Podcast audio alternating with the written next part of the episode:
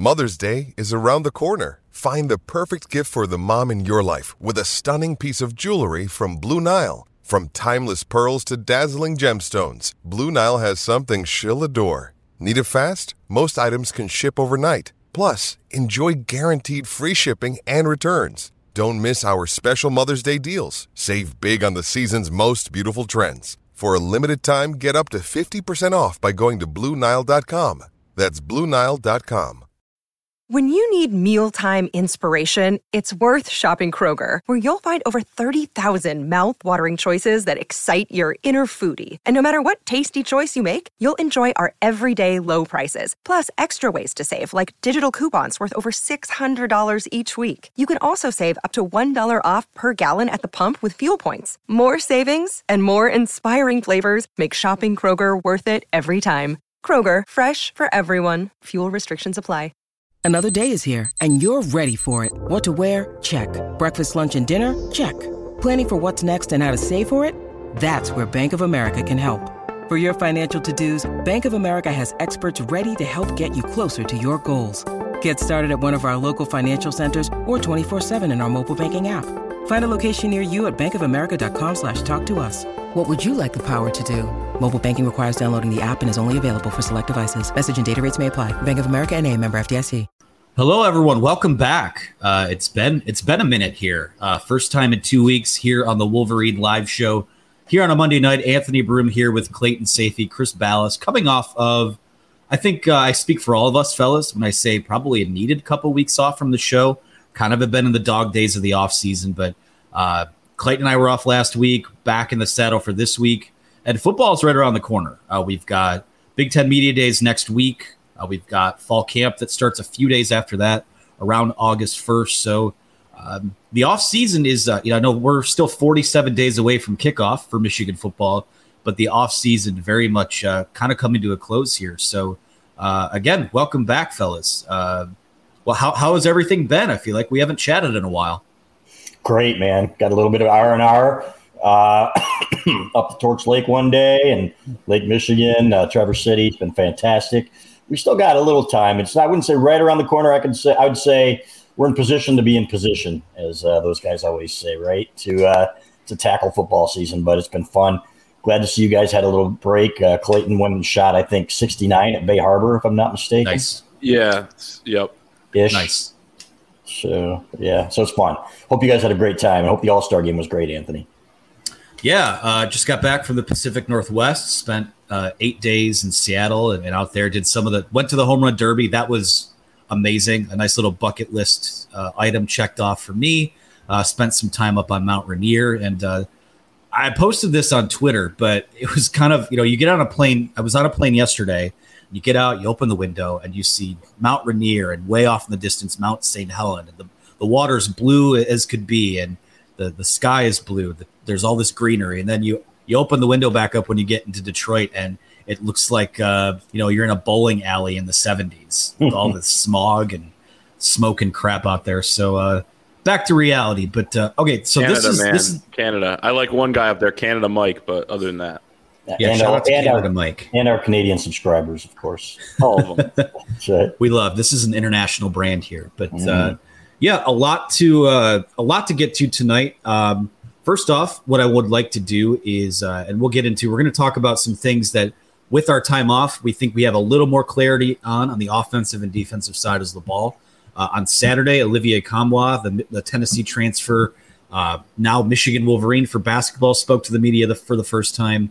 Uh, so we were able to kind of glean some stuff from him.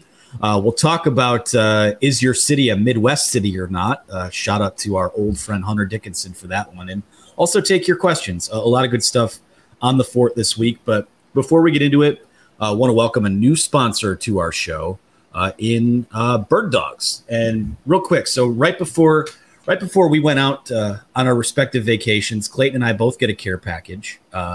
Uh, Chris, I'm not. you- I think you got one too. I did. But um, Bird Dogs, uh, they are these these shorts that have a lining with them. It, it's like a shorts and underwear in one. And, and I, you know, I don't I'm not going to model them on screen. You got to pay a little extra come for that type of coverage here. But uh, Bird Dogs, uh, use promo code uh, Wolverine over at birddogs.com. You see all the uh, the offerings they have for you. I think the one I have is that second photo.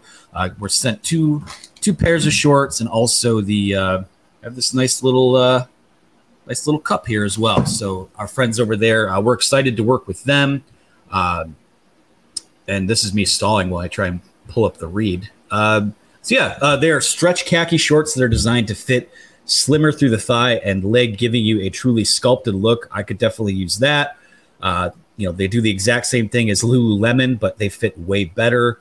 Uh, they fit better than regular shorts and are made of stiff, restricting cotton. Uh, Bird Dogs fixed this issue by inventing cloud knit fabric that looks just like khaki but stretches so you get a way slimmer fit without having to sacrifice movement and and movement uh, and also the anti stink and sweat wicking fabric. I mean, I went up into the Mount Rainier one day, wore my bird dog shorts up there, and I felt like uh, you know that whole section was as cool as the top of the mountain down there. So um, shout out to uh, shout out to bird dogs. I know uh, you other guys have things to say about them as well, but uh, extremely excited impressed. to work with them. Extremely impressed by the fit. You know, you never know what you're going to get with shorts, and uh, the elastic waist and just the fit uh, was fantastic. I saw they used a, a picture of my ass on the uh, the tight ass on that one for the for the jeans there. Or the can I say that on the air? I don't know. You just did. I just did. Uh, they're great, man. I would highly recommend them. And uh, not just saying that, uh, really, really impressed. Yeah, I was wearing them basically all vacation as well up north. I, I would have shot 68 if I wore them for my round at Bay Harbor. Was disappointed.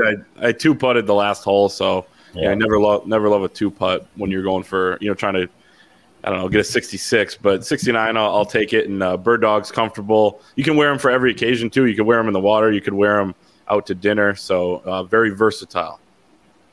Yeah, they're awesome. Uh, super happy that they were able to hook that up for us. Uh, so head over to bird, birddogs.com slash Wolverine or enter the promo code Wolverine and you will get a free Yeti style tumbler with your order. This one that you see here on the screen if you're watching on YouTube. That's birddogs.com slash Wolverine or promo code Wolverine for the free Yeti style tumbler. Uh, they say here, this is the last line of the read that they sent us. You won't want to take your bird dogs off. We promise you. And like I said, I mean, uh, short of flipping them inside out, I mean, I was wearing those my entire vacation. So, Yep. um, yeah, excited to work with them. And uh, now we move on to the the nuts and bolts of the show. Uh, fellas, we've had a couple weeks off from the show. A couple of us have been on vacation. Um, and really, you know, we've had a lot of time since spring football ended now to kind of reflect on the things we know, things maybe we don't know about this uh, this Michigan football team. But I wanted to focus today one aspect on offense, one aspect on defense, where we feel like uh, we've gained the most clarity, at least in our minds. You know, a, a take or a storyline that we feel the most secure and comfortable with about this football team uh, on both sides of the ball. So, uh, gave you guys a couple hours to to scheme up and think of that. So, um, let's switch it up today. We'll start with Clayton for what he's got on offense. Yeah, um, great question. I, I think that for me, I'm going to say it's that I think the pass game is going to be much improved from last season. Even though you lose a Ronnie Bell, you lose a second round tight end, but I just think JJ McCarthy is going to take a pretty big step. And, and some of this stems from Jim Harbaugh's comment predicting that it'll be 50 50 run to pass. I don't think it's going to be that. But I think in, in you know Jim Harbaugh, as we've talked about in the past, you know he says some things in the offseason that maybe don't come true. Once the season comes, they're going to do everything they can to win, and they're going to have a really strong ground game as well. But uh, I just think it, doesn't matter if it's 58 or 57 or 61.9 like it was last season. All that matters is that you have everything at your disposal uh, on a given down in a given situation uh, against a given opponent. And I think Michigan's going to have that more times than it did last season because you have a, a second year starting quarterback uh, who's really experienced and has a ton of tools. And you're seeing being mocked as a potential first rounder for next season, could be that the year after if he decides to stay for his senior year. So I'm just going to say that, that, you know, it's not the 50 50 maybe that Jim Harbaugh predicts. Um, but I think that they're going to have more at their disposal this year in the past game, and it's going to take a step forward. Uh, and the more and more you hear throughout the offseason, I feel more and more confident about it. It's hard to when you talk about clarity. It's hard to gain clarity in the summer because you you don't really know what they're doing. Right? They're doing seven on seven stuff. You can take what you hear And, uh, you know, from spring, when Sherrone Moore was telling me, Michigan's offensive coordinator, that there were times that he'd play JJ McCarthy 15 snaps, and he's like, all right, sit down, man. I've seen enough. You're, you're a stud. And so I agree with Clay, Clay that that's going to be the case. But the one thing I would say with confidence is that this is going to be a healthy unit. And there was some concern there, right? Blake Corum talking about coming back in June, and, and you weren't sure about Trevor Keegan and his, and his neck.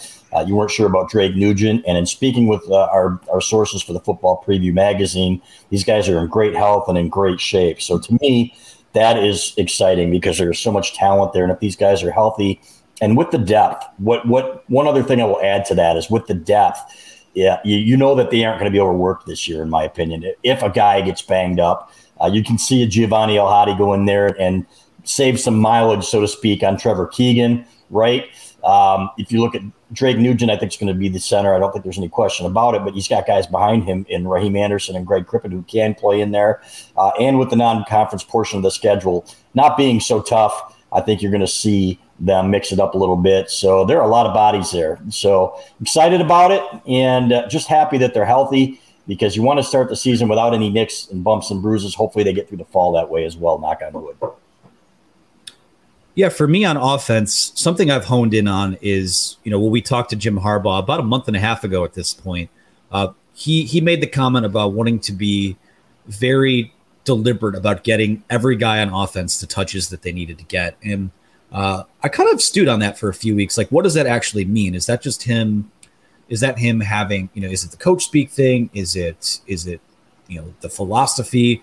You know, again, I don't think he's giving away nuclear launch codes in June, but for me, I think something that I've honed in on is that the only real place on this offense where I think you need to be conscious week to week on who gets what amount of touches and, and who is involved in the offense is Blake Corum and Donovan Edwards. Uh, I think that those guys, uh, I think getting them, you know, you know, Blake Corum getting his 20 touches, Donovan Edwards getting his 15, 16, 17, whatever it winds up being, getting their touches, targets, whatever combination that is each week to me is a non-negotiable because those outside of JJ McCarthy are your two next best players on offense. So for me, I think it's uh, I think when he says that, you know, yeah, it'd be great if you could, you know, he doesn't like to compare and contrast because he says someone gets diminished in that, but um, you know, I'm not concerned about making sure that Cornelius Johnson has eight targets a game if it means Donovan Edwards gets three or four less touches or Blake Corum gets three or four less touches a game. Uh, I think for me, when when you talk about this deliberate attempt to make sure guys get theirs on the Michigan offense, to me, it comes down to that workload between Donovan Edwards and Blake Corum because you know both those guys are coming off injuries, lower body injuries too, and, and Donovan Edwards had the hand. You know, I think the way that you both maximize what they what their numbers look like in this offense, what their health looks like throughout the year, is if both of them are kind of getting theirs, and then you don't have to. You know, all it takes is an injury for Blake Corum all of a sudden to have 29 carries in a game or Donovan Edwards to be pressed into 25 or 26 carries a game. Now, we know they both can handle that workload, but I think week to week, if they're both healthy, uh, I think looking at managing those numbers, those are the guys that you kind of hone in on for what that looks like, in my opinion. Yep. I don't think there's any question. Um, we, did we talk defense yet? We have not. Would you like to start us off? I will start us off on the defense. And uh, the one thing that I really was excited about was listening to uh, not just Mike Elston on the In the Trenches podcast with Jon Jansen, which is outstanding, by the way. Jon Jansen in that role is fantastic and as Michigan's color commentator on football games, but uh, listening to guys like Sherrone Moore talk about them, saying that the interior defensive line is one of the best and deepest that they've ever seen, uh, and that they can't fathom how good it can be, which is saying something. And you're losing Mazi Smith, fellows but you got a guy in Mason Graham who you knew was going to be special the second that he came in. You've got a guy in Rayshaun Benny who has absolutely picked it up. He had one of the best springs out of anybody, out of any of the defenders. Kenneth Grant is that gift from the football gods, and he's barely even played yet. Uh, they love him. And of course, uh, Kris Jenkins, who is a projected first round pick by some, which really shocked me, but didn't at the same time because the guy just works his butt off and uh, and he's got what it takes. So if he gets a little bit bigger, uh, can he be a Maurice Hurst type pass rusher on the interior? I don't think he'll be that good, but I think he'll improve. Uh, and then uh, they talk about Cam Goode a lot too, and I think you've seen him improve as well. He looks bigger. Uh, looks like a guy that might be able to play more on running downs as well. So they've got five guys in there that they really think can play and play at a high level. So to me, I think that's a given. And if you've got great line play on both sides of the ball, you're going to win a lot of ball games, fellas. I don't care where you are. That's a great one. I mean, the defensive line. I'm a little bit less bullish on on the defensive line than than maybe some. I, I still think they have a lot to prove, especially as a pass rush unit. But um, obviously, you know, great things to hear. I would say the thing that just to me, and maybe it's not me gaining clarity on it, but it's Michigan strengthening the position is corner, uh, and just what they did with Josh Wallace, bringing him in this summer from the transfer portal in, in mid June or, or whenever he committed. Um, you know, I just thought that that was a really big development. It has me feeling a lot better about the defensive backfield. You know, I would I would pick him to to start the opener as we've talked about in the past, but like this could be a guy that really, um, you know, he, he's experienced, maybe not at this level, but um, really gives them some time to develop some of those younger guys that are still coming up and don't have that experience yet. Uh, and then you got to remember this too when you're playing, you know, yeah, Josh Wallace against Marvin Harrison Jr doesn't sound like the the best matchup for Michigan. But these guys, uh, it may not be him by game 12 every single snap. You have Will Johnson still there, and, and secondly is you know game 12 gives you 11 games to kind of you know gain some of that experience, get Josh Wallace up to speed playing at this level. So you know maybe it's not gaining clarity, but just uh, you know what Michigan did in solidifying that position makes me feel uh, pretty good about it. And you know it's not not as much of a concern uh, as it is maybe a, a talking point from from my standpoint.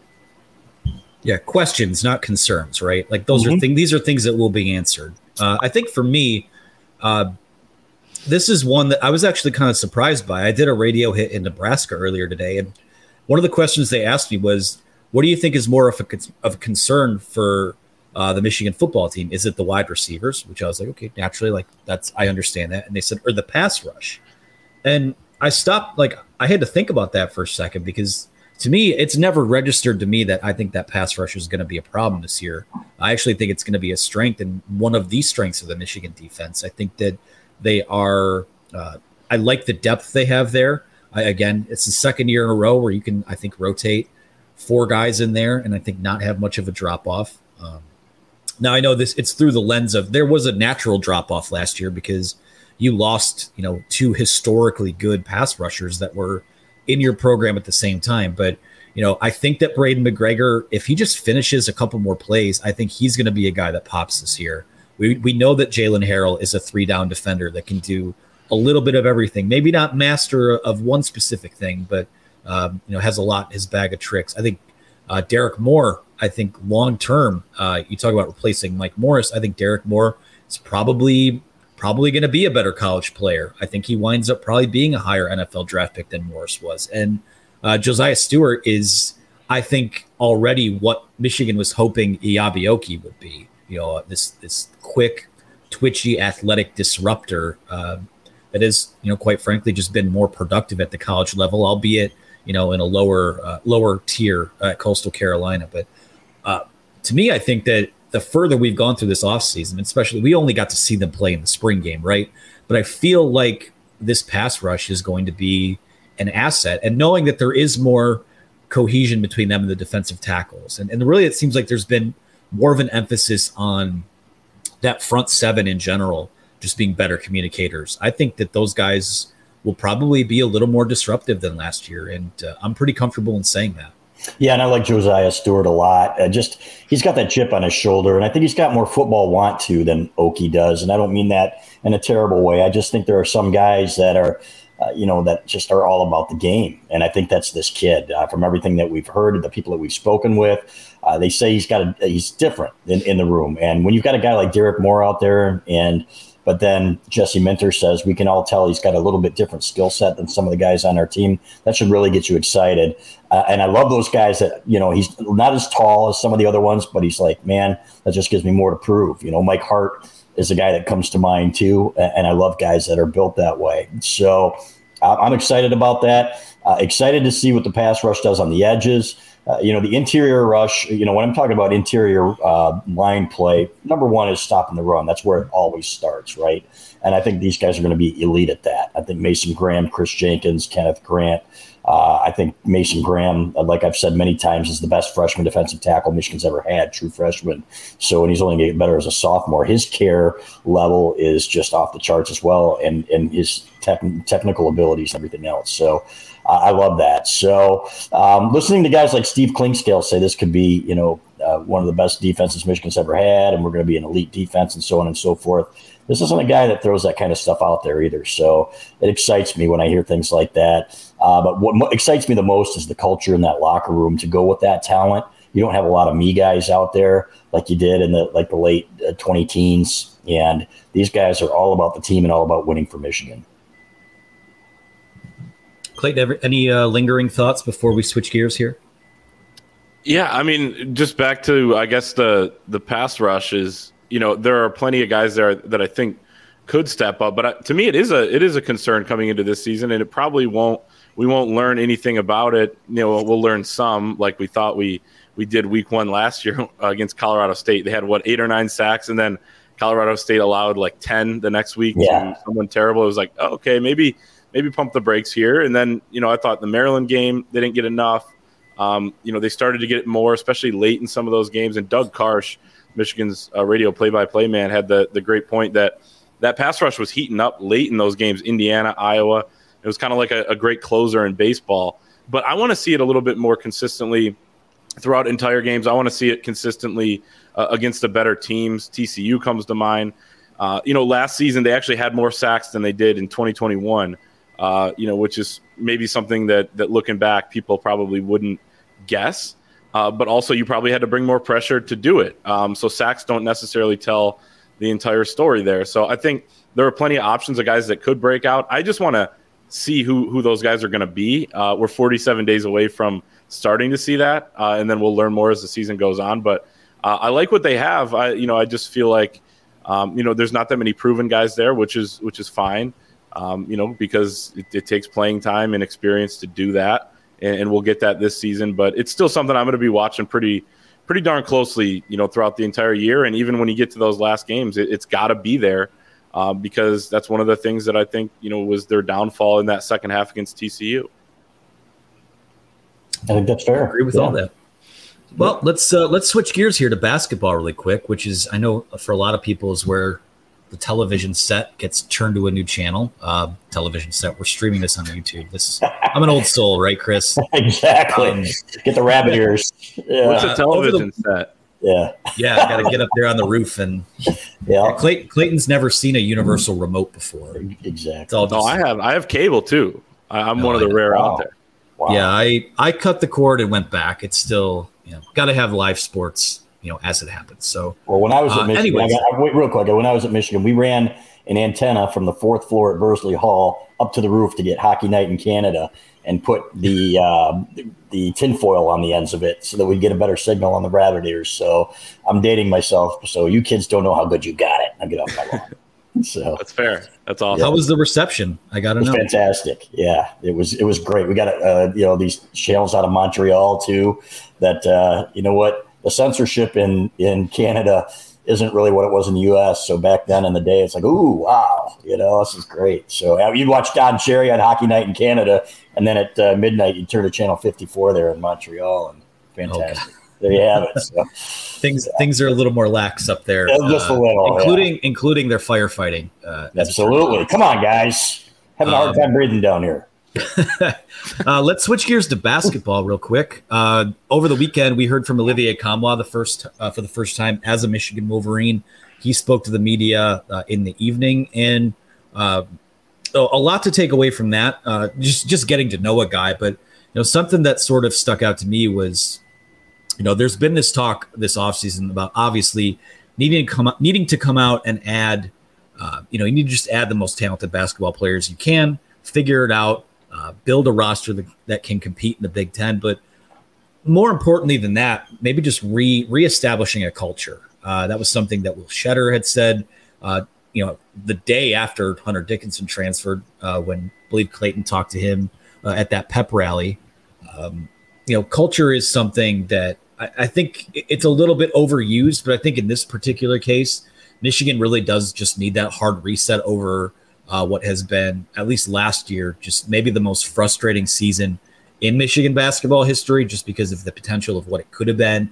Then you said you send two first round picks to the NBA draft. Your All American center, uh, formerly an All American center, I should say, uh, transfers somewhere else, and it's kind of you're you're kind of starting not quite from ground zero because there are guys that have been here, but um, you do kind of need guys to come in that have have seen a lot of college basketball and, that have been on winning teams. And uh, Nkamhoua, you know, I'm just going to go through here and read uh, read his quote from the story that Clayton put out.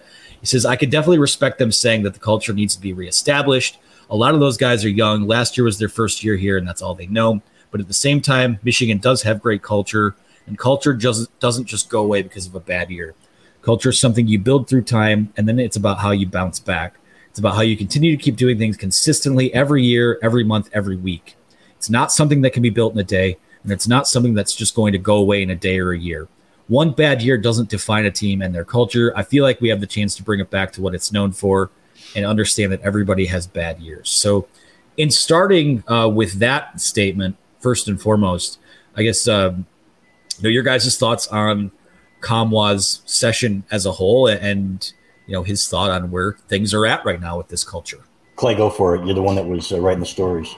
Yeah, so I thought that was a, a great answer, and it's actually a, a pretty good point. It's like culture's great when you're winning, right? But but what is your culture when you have to bounce back when you face some adversity? So uh, obviously they have to reestablish that. If they get back to the cultures they've had uh, or the culture they had early on in the Juwan Howard, uh, you know, his tenure, then I think that can be fine. But they need to reestablish that, probably as, as Will Tschetter said. But I liked Olivier Nkamhoua's uh, answer on that. And, and, my first takeaway from from listening to him talk and being able to ask him a few questions is just he's just an impressive dude. I mean, that dude is uh, really mature. Um, you know, he was just fun to talk to, interesting. Um, and I think that's going to be big, and that's going to be a theme with with this Michigan team this year. Is they're more of a veteran squad. They got some guys that really have a lot to prove. And, and CB, you wrote this story, but Trey Jackson, uh, who was talking to Brian Bush on the Defend the Block podcast, uh, I love his quote that Juwan Howard told him when he was recruiting him, "Hey, I got a lot to prove too. Let's do this together." And it feels like that's kind of the culture, to use that word, uh, th- that they're building for this season. A lot of these guys are going to be one and done at Michigan. You know, where they come in for a year, they're going to be gone next season based on their eligibility. Uh, but I think if they can reestablish that this year, this could be a team that that really helps save, uh, you know, this Juwan Howard era at Michigan and kind of go into that second, um, you know, several years here after what he did with some of John Beilein's guys, some of his early recruits. Um, so I, I just really like that. I like his mental makeup. And then he's going over to Finland to go practice with the Finnish national team. Then he's headed over to Japan for the FIBA World Cup. So he'll be gone all the way until September 10th. Um, and I think that's going to be a good experience for him. He said he's very adaptable. So he played with Tennessee a few months ago. He played with, uh, he's going to be playing, or he's been practicing with Michigan. He's going to play with the Finnish team, and then he'll be obviously suiting up as a Michigan Wolverine this winter. So, um, you know, that'll be a good experience for him. And uh, it'll be interesting to see you know, what he takes from that, how he does against some NBA type of talent. But I think that was a huge pickup still, and uh, even more impressed with him each and every time you hear him talk. I, agree. And here's the thing you know, everybody talks about, well, these guys are only going to be there for a year. Would you rather have the one and done who has played a lot of basketball and proven it at this level at 11 points a game uh, compared to a guy like, with all due respect, Jet Howard? Uh, even, you know what, I, I hate to say it. Uh, you know what? Uh, the, the one year that they got from him, um, really the juice wasn't worth the squeeze. And I don't mean to be mean about it, but you got guys that know defenses and have played years of college basketball. If they get Jose Perez from West Virginia and it's looking very well like they might, then you've got another guy. Nimari Burnett is a kid who is played a ton of basketball and he hasn't scored a lot, but I think he's capable of it, he's scoring more. Trey Jackson's played a lot of basketball and played against top-notch competition. So if I go back to Caleb Houstan and you know what he gave, and uh, Moussa Diabate and Jet Howard compared to these guys, if you asked me today, you know, would you rather have one year of that or one year of this? I'm taking this at this point because I've seen enough of the other to know that hey um, there's something to be said for experience. Now, these guys still have to gel and they've never played together, but again, neither did the freshmen at Michigan when they were there. So uh, I like the attitude. I like the fact that you've got a lot of veterans. It kind of reminds me of what Kansas State did last year when they brought in a bunch of guys and got them to gel, right? And they made a nice run in the tournament. I'm not saying these guys are going to do that, but and that in addition to guys like Dug McDaniel coming back, uh, to me, uh, I think Terrance Williams is going to have a better year. I really do. Uh, there's some veteran leadership here.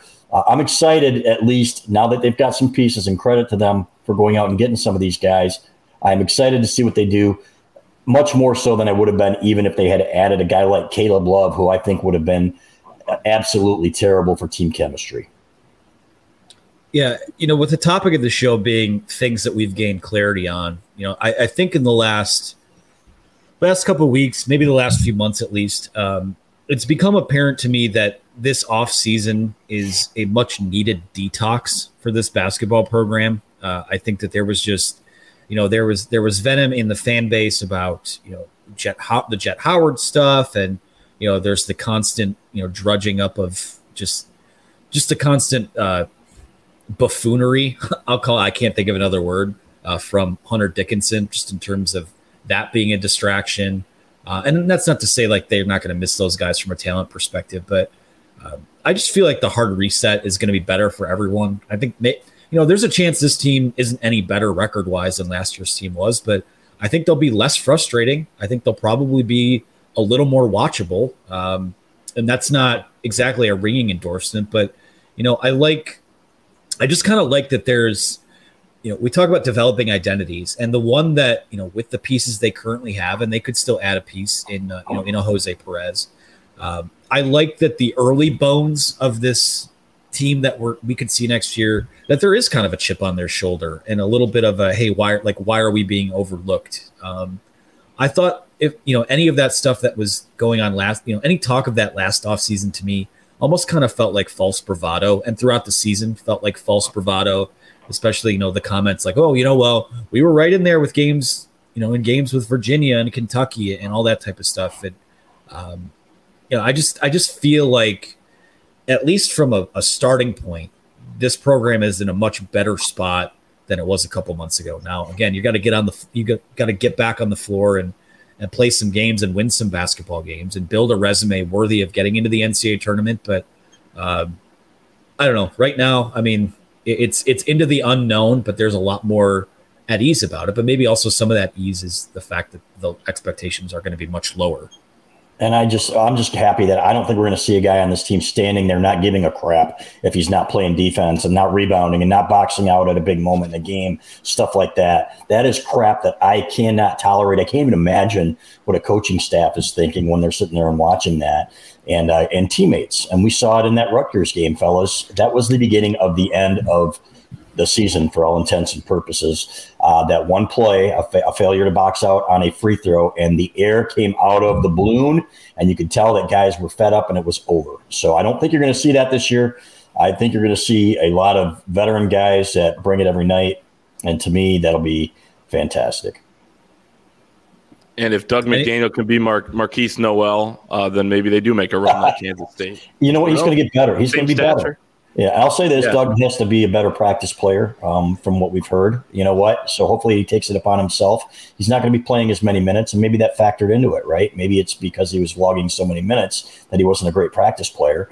But Hunter Dickinson wasn't a great practice player. There were two or three guys that cannot happen. You have got to have great practice players. Those are the guys that set the tempo for your team and set the expectations. So I think this will be a better practice team as well. I think I, I don't know what they're going to do. Uh, I'm anxious to see them in, in action, though. At least where there's some excitement there uh, because there is some talent on this roster to see what they can do. Uh, on that topic too, one of the things I thought was most interesting, I asked Olivier Nkamhoua about Dug McDaniel, Tarris Reed, what he's kind of seen from those two guys, and he said the thing that has impressed him the most about Dug is uh, his, his, maturity, how hard he's working. Um, so maybe you know he's taking a step there. I mean, you're you're a freshman point guard that was going to play eight nine minutes a game, then you're thrust into a role which I'm sure he he welcomed. You know, other than feeling bad for Jaelin Llewellyn, uh, but but I thought he handled that pretty well. If he can take a big leap this season, I saw a quote from uh, I think Phil Martelli on on M Live where it was like, if Howard Eisley is going to have anything to say about it, you know, Dug McDaniel is going to be a completely different player this season, and he's been working with him. So uh, if he can take that leap, plus you add these guys around around them, like we've talked about, uh, you know, then this could be a, a, competitive team. But still a lot of question marks there. Still a lot to to be seen. But um, yeah, I mean, I feel a little bit better about this team than you know when you listen to some of these guys talk.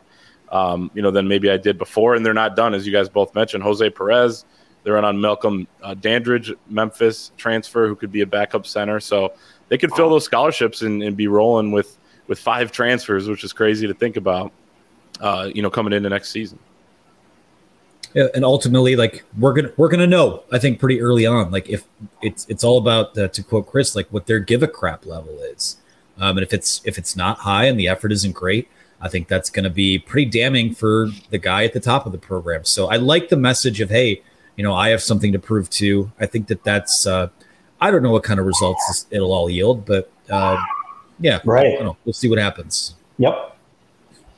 So, all right. Well, we're gonna we will move into questions here. Have some from the message board, also uh, from our wonderful YouTube uh, fans. Uh, if you'd like to move yourself to the front of the line, be sure to use that uh, donate button below. Uh, but before we get into questions, I want to take uh, a break real quick to talk about our friends over at Rogue Shop. Go check out rogueshop.com if you have issues sleeping, chronic pain, and or anxiety or stress. Uh, use promo code the Wolverine to get 10% off of your order. Uh, listen, I mean, this this uh, we've had some time to relax in the last few weeks, uh, but there have been times putting together a football preview, which is out now. Here's an ad read inside of an ad read, uh, the WolverineOnDemand.com. If you've not gotten your copy of that yet, um, or sometimes you just need to, to pull things back and slow down. And uh, for someone like me, sometimes that's hard to do because my brain moves them, you know 100 miles an hour and sometimes uh, you just need to take that step back. So uh, being able to work with rogue shop with some of the cbd the thc the edibles uh, their wide menu of products the tinctures smokables bath salts pain creams topicals vapes candles soaps more uh, it, it's it's been very helpful. And i know people that have uh, worked with rogue shop uh, through our site have shared a lot of the same feedback. So they handcraft all of their own stuff uh, they grow their own cannabis in their own facility. All of their products are made with their own stuff. It's there are no. It, it's straight from the source here. Uh, the website has a 24/7 chat function where customers can ask them anything. All of their edibles are custom formulated with cannabis, vitamins, and plant materials. Uh, um, Rogue Shop is America's number one online dispensary and health and wellness shop. They are a true small business that is disabled, veteran owned. So, uh, yeah, I, I again, I leave the spot open for you guys to share your experiences as yeah, well. Yeah, the edibles, man. I've been sleeping great, and uh, thanks to these guys. It doesn't take much, fellas. That's the thing. It doesn't take much. Um, great product and and good people. Uh, always happy to support them. Yeah, the feedback's been great on our message board too, with people trying it for the first time. Some people used other stuff, switched over to Rogue Shop. Uh, haven't heard a bad word about them, and actually have gotten some private messages that we're all included on from some of our fans as well that have, that have thanked us for pushing uh, the message here. So definitely go check them out. All right, head on over to rogueshop.com. That's R O G U E shop.com. Use promo code The Wolverine to get 10% off your order today. All right, it's that time of week again. Our last segment of the show every Monday night here on the Wolverines live program is program. There's the old soul in me again uh, is program. program. Uh, program. Quoting our, our friend uh, JD PicKell over here, but uh, let's uh, let's get into questions. Uh, a lot to get to this week. I want to start. Um, I want to start from some of the YouTube ones first because they're a little more, uh, you know, things go in all directions on the fort. If you're a member over there, you know that. So uh, we will get to some of those, but I want to start with this one from Ryland31 here on our YouTube channel who asks, uh, where is it? There it is. Uh, Balas, are you picking a Michigan to go 11 and 1 because it's hard to go 12 and 0? If you had to pick game by game, would you have them 12 and 0 on paper? Fair question. Um, you know what? I picked 11 and 1 with a loss at Penn State. I think, uh, you know what, come game time, I might change my mind and say, hey, you know, Michigan's playing great. Uh, they match up extremely well against Penn State. But yeah, that is part of it. And, uh, you know, to go back to back, undefeated seasons uh, is extremely, extremely hard. And we saw last year, you know, could have easily lost to Illinois. Yeah, they had some injuries. So did Illinois. Year before that, you know what? Had to pull out a couple games. Uh, it was Nebraska on the road. Remember that? Uh, was crazy. Uh, Penn State They had to uh, kind of pull a rabbit out of their hat there late, even though they they played better for the majority of that game, I thought, or at least in, in big spurts. So I go back to 2015, the game Halloween night against uh, Minnesota. You know what? There are always going to be those tough ones, and so. Uh, but yes, I would say that's probably accurate. And uh, if I had to pick game by game, uh, probably I don't know. You know, I would say uh, at the, I will say though that that Penn State game is the one that concerns me. I think they're going to have a great defense. Um, I think they're going to be jacked up to play that game, and they generally play a very good game at Penn State against Michigan. I can't remember the last time they blew them out there. Um, you know, it, it's it's a while ago. Even that twenty-eight to sixteen win, they had to score late and I think it was set up by the late touchdown was set up by a fumble, if I'm not mistaken. So, uh, or an interception. So that's the one I'm pointing to. Uh, but you can still lose that game and win the Big Ten if you beat Ohio State and win the tiebreaker, which is going to be a goofy one. Somebody on our message board posted that uh, the, it'd go down to like the number five tiebreaker, which is the record of the West teams that you played. So it'll be fascinating. But uh, great question, Ryan. And with that tiebreaker, Michigan avoids playing Iowa and Wisconsin, the two top contenders right. in the West. So you don't know right. how that's going to play out. Yeah. Right. Yeah. Well, Clayton and I, Clayton, you can correct me if I'm wrong. I think we both had 12 and 0 in the football preview.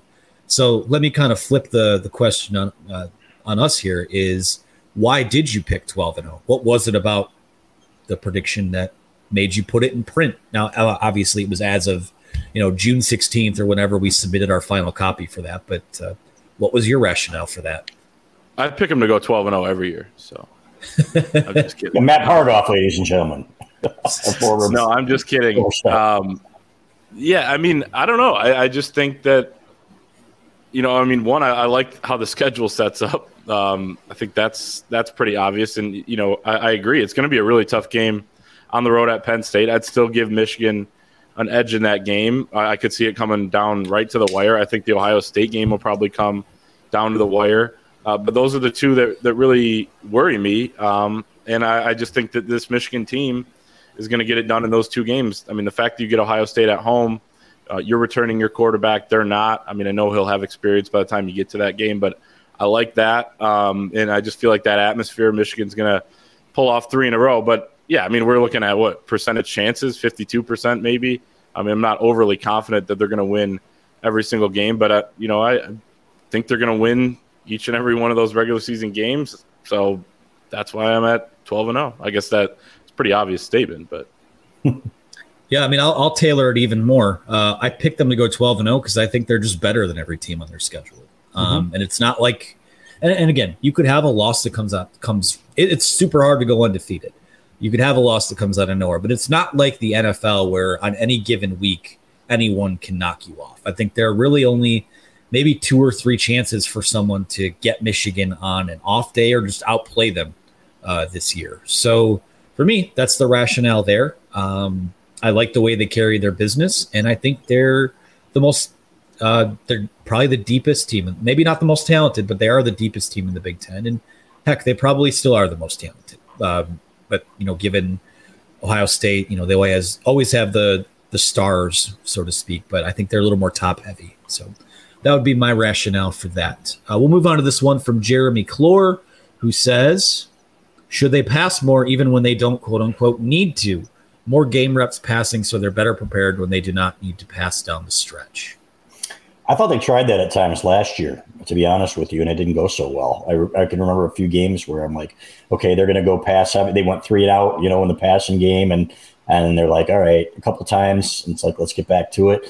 But I think so definitely in, especially in the non-conference. Uh, I don't really give a damn whose feelings you're hurting. Uh, as Bobby Bowden used to say, the former uh, Florida State coach, he said, "It's not our job to stop us; it's their job to stop us." So, if you're up forty-two to nothing at halftime, come out out in the second half and start slinging it and working on things that you need to work on, right? So that's what these non-conference games are supposed to be, especially these patsies. You know, you're going to get the win. So you know what? Go out there and uh, do some things that you need to improve upon. So uh, I think so, Jeremy. I think it's another great question. Uh, it's what makes this show, this program, the best program, the best program on the YouTube. I agree, but also, I mean, coming out and slinging it up fourteen nothing third quarter. It's twenty twenty three. I think they call that bullying. Yeah, not even touching it. uh, but no, but I, I agree with this. I agree with UCB. I agree with with Jeremy. I assume he, he you know, that's why he asked this is is because he he's kind of along with this premise. It's kind of like remember the the Lincoln Riley teams at Oklahoma, um, the the really good ones where it's like you're passing a ton. You probably don't need to. Um, you know, you're blowing out a lot of teams. You're putting up a ton of points against really weak defenses in the Big 12. But then once they got to the playoff, they were still. I mean, they didn't lose those games necessarily because they couldn't score enough. It was their defense, but they were still putting up points against some really good offenses because they had great talent, great quarterback play. Obviously, we know he produces fantastic quarterbacks, but they were also just in such a great rhythm by the end of the year with some of that stuff. And I thought Michigan wasn't quite there. I know they had the injuries against Illinois, but when you really needed it, they made a couple plays, but it was such a struggle in that game to limp through it uh, without your running backs, your top two running backs. So if Michigan can be, and I think they will, I think they'll do that, and I think that they'll they'll do that because it'll work more, as you said, Chris. I agree. I mean, they they tried to do that here and there, and, and it wasn't quite there. Um, so if you're improved at it, as I expect them to be, you're going to be able to practice that more, stay on the field in some of those drives, and then by the end of the year, things will be clicking a little bit more. Clayton, I think you nailed it with the the rhythm. That's the key word: rhythm and repetition. I think that you know, obviously, you can they can flip the switch on calling plays whenever they want on a football Saturday, but to me, that's where this fall camp is. If you're gonna be about it, if you're gonna be about being more balanced offensively, mm-hmm. we know that you're probably going to be able to control the line of scrimmage. We know that you have two of the best backs in college football. Um, you got to rep this throughout camp, and you have to rep it, you know, Monday through Thursday when they're on the foot when they're they're on the practice field, and um, you know they're going to be game. They're probably going to be non-conference games. There might even be games early in conference play where they're they're they probably are going to throw a little more, and then the discussion on the fort and the game thread or on social media is going to be that they need to get back to running the ball more because Michigan fans uh, just thrive on on the opposite take or, or the you know what's behind door number two. So uh, for me, it's yeah, it's it's not so much about pass to run in play, you know, the in games and play calling situations. It's what are they really going to focus on in this fall camp? Um, and I think it's something where like you don't you're not abandoning the run. I think ideally 50-50 is probably where you want to be with this group. But uh, yeah, if you're going to grind your opponent into dust anyways, sling it around. And slinging it doesn't mean just chucking the ball 40 yards down the field. Like, love to see some more slant routes in this offense. Would love to see more of the play action stuff that uh, you know JJ was really good at when they called it. Uh, at least you know when you look at the the PFF numbers and things like that. So yeah, I think that they do need to rep it a little bit more. I don't know that that I don't know that you just rep it in non-conference games. It has to be repped, uh, you know, in camps and in practices. So. And let's be clear, uh, you know what? They when they needed to against Ohio State, they did, right? So uh, there's something to be said for saving some of the playbook and some of your plays for mm-hmm. those games as well. And we saw that with the uh, the great route there, the goofy route, but the great route it worked out great to Colston Loveland and on the 45 yard touchdown. Uh, Cornelius Johnson, you know what? I thought Ohio State got too aggressive defensively. Michigan took advantage of it. So uh, I'm excited. Hey, there's Captain Riker. Uh, there's Ryan Day. So advertising is just for men. Look.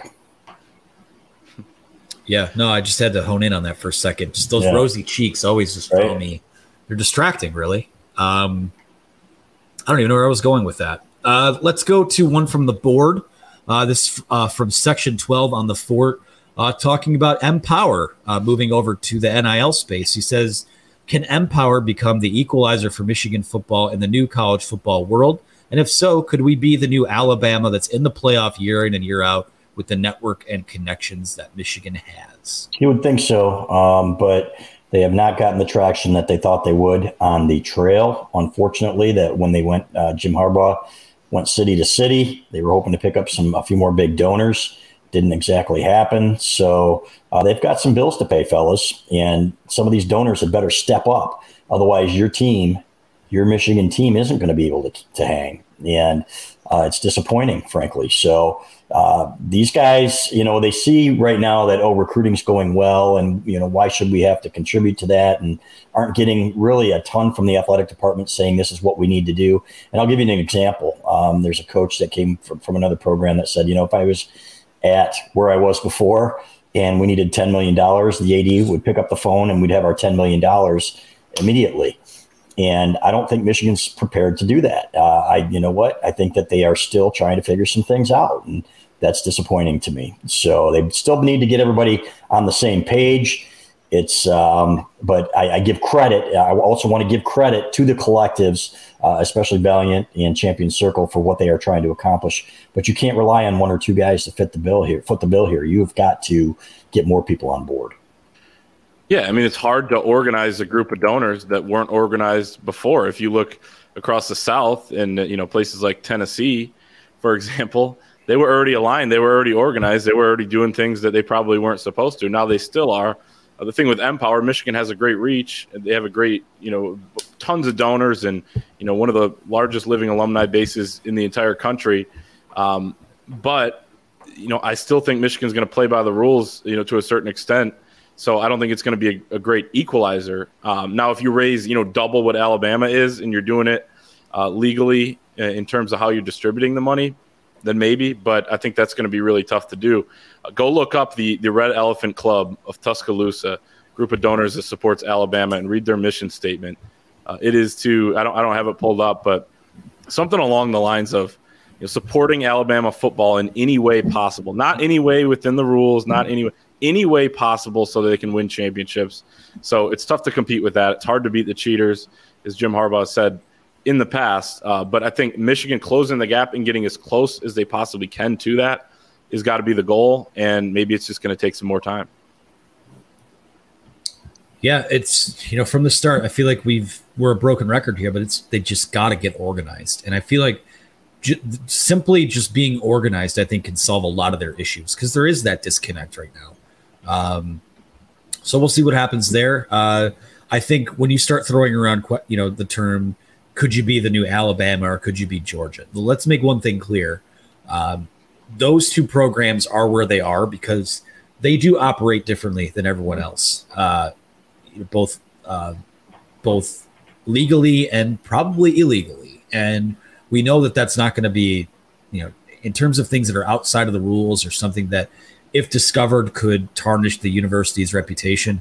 We know damn well Michigan's not going to do anything that could compromise compromise uh, its reputation or how it's seen.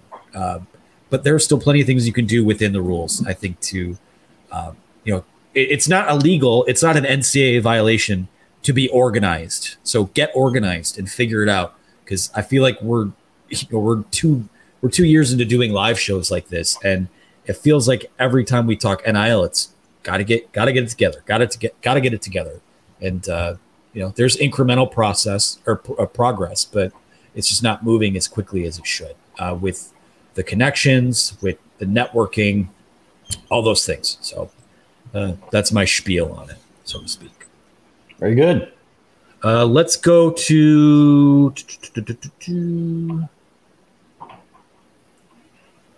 Last one. I got a quiche. I got a quiche in the oven here. Last one. Okay. Too, well, I'll, I'll, I'll, ask my question then. Uh, I was going to save one for me. Um, mm-hmm. It's actually a two-parter. Uh, for this is from me to you guys. What constitutes a Midwest town, and is the town that you're from fit that criteria? okay, Hunter. Uh, yeah, Midwest, Upper Midwest. Yeah, we, we live in the Upper Midwest, right? That's I think that's what it's classified, and um, are categorized. And uh, Grand Rapids was a was a nice Midwest town. Um, you know, it really depends on what side of the state you're on, too. You know, it's it's kind of crazy. Ann Arbor's so much different than Grand Rapids. So, uh, you know, everybody talks about the the hospitality and everything. And I've been to some towns like uh, Lincoln, Nebraska, that I thought was a great Midwest town, even though that's really more of like a plains state, right? I mean, is that uh, what is it? What is that classified as? Is that Midwest? Megan will tell us. But uh, uh, to me, it was Midwest, and it felt Midwest, and it felt like those people were welcoming. They were great people. Do I feel that way about Ann Arbor? Not necessarily. So, um, do I really give a damn what Hunter Dickinson thinks about it, who's nicer, you know, uh, Kansas people or, or, Ann Arbor people? Not in the least. So, I wish he would just uh, shut up and dribble. I, I, don't even know what you're talking about. It was a totally yeah. random, unprompted question that I had. so yeah. So anyway, that's my that's my story. Yeah, I'm also from Grand Rapids. I would categorize it as a Midwest town, I guess, or city. Um, I understand what he was saying, though. I, I said that on the message. I mean, Ann Arbor is definitely different than, than Lawrence, Kansas. Ann Arbor is different than a lot of towns in, in Michigan, but um, I think we all want to be mad at Hunter and, and all that, but it is what it is. I don't want to be. He just keeps giving me reason to be. So it's just uh, like, just go, you know what? Just go do your thing, man. Uh, you did what was best for you. We don't need the comparisons. You know what? It's just like, A, I'm not rooting for Kansas to win anyway because of the way they operate. You know, it'd be like rooting for, for Alabama or Georgia or the Taliban or something like that. But uh, B, when he gets over there and, uh, you know, starts shooting off his mouth again, it's fine, right? It's like Bill Laimbeer, everybody like back in the day before your time. It's one thing when he's doing it for your team and you love him, but when he's doing it, you know what? For somebody else, then you hate them. So uh, let's not get there and let's not tarnish your legacy anymore. That's just my opinion. Well, I'd argue legacy was tarnished by uh, losing all those games that they were just so oh gosh so close in. Yeah, um, I'll go quick on this oh. one. Uh, to me, I think the criteria, just as a talking point, I think Midwest town is filled with blue collar, salt of the earth people. Uh, I'm from I'm from Taylor. I'm from the Downriver area, which was basically built by you know or, or fueled by the auto industry.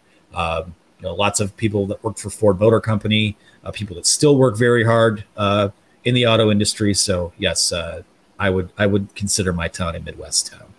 But uh, all right, that's going to do it for us. Uh, Chris has a quiche in the oven, as does as does Clayton. Uh, thanks to everyone for the great questions, for all the feedback throughout the show.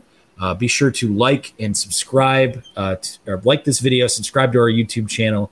A lot of great stuff coming in the pipeline. Like we said, live shows are firing on all cylinders again. We'll be at Big Ten Media Days next week. We have fall camp coverage coming up. So this is going to be your hub to see a lot of uh, a lot a lot of that stuff show up on video. Uh, order the football preview, the WolverineOnDemand.com. Uh, shout out to our sponsors again tonight, Bird Dogs, and also our friends over at Rogue Shop. Uh, for Clayton Sayfie and Chris Balas, I'm Anthony Broome. Uh, thank you so much for all the great questions and for watching tonight. We will talk to you again soon.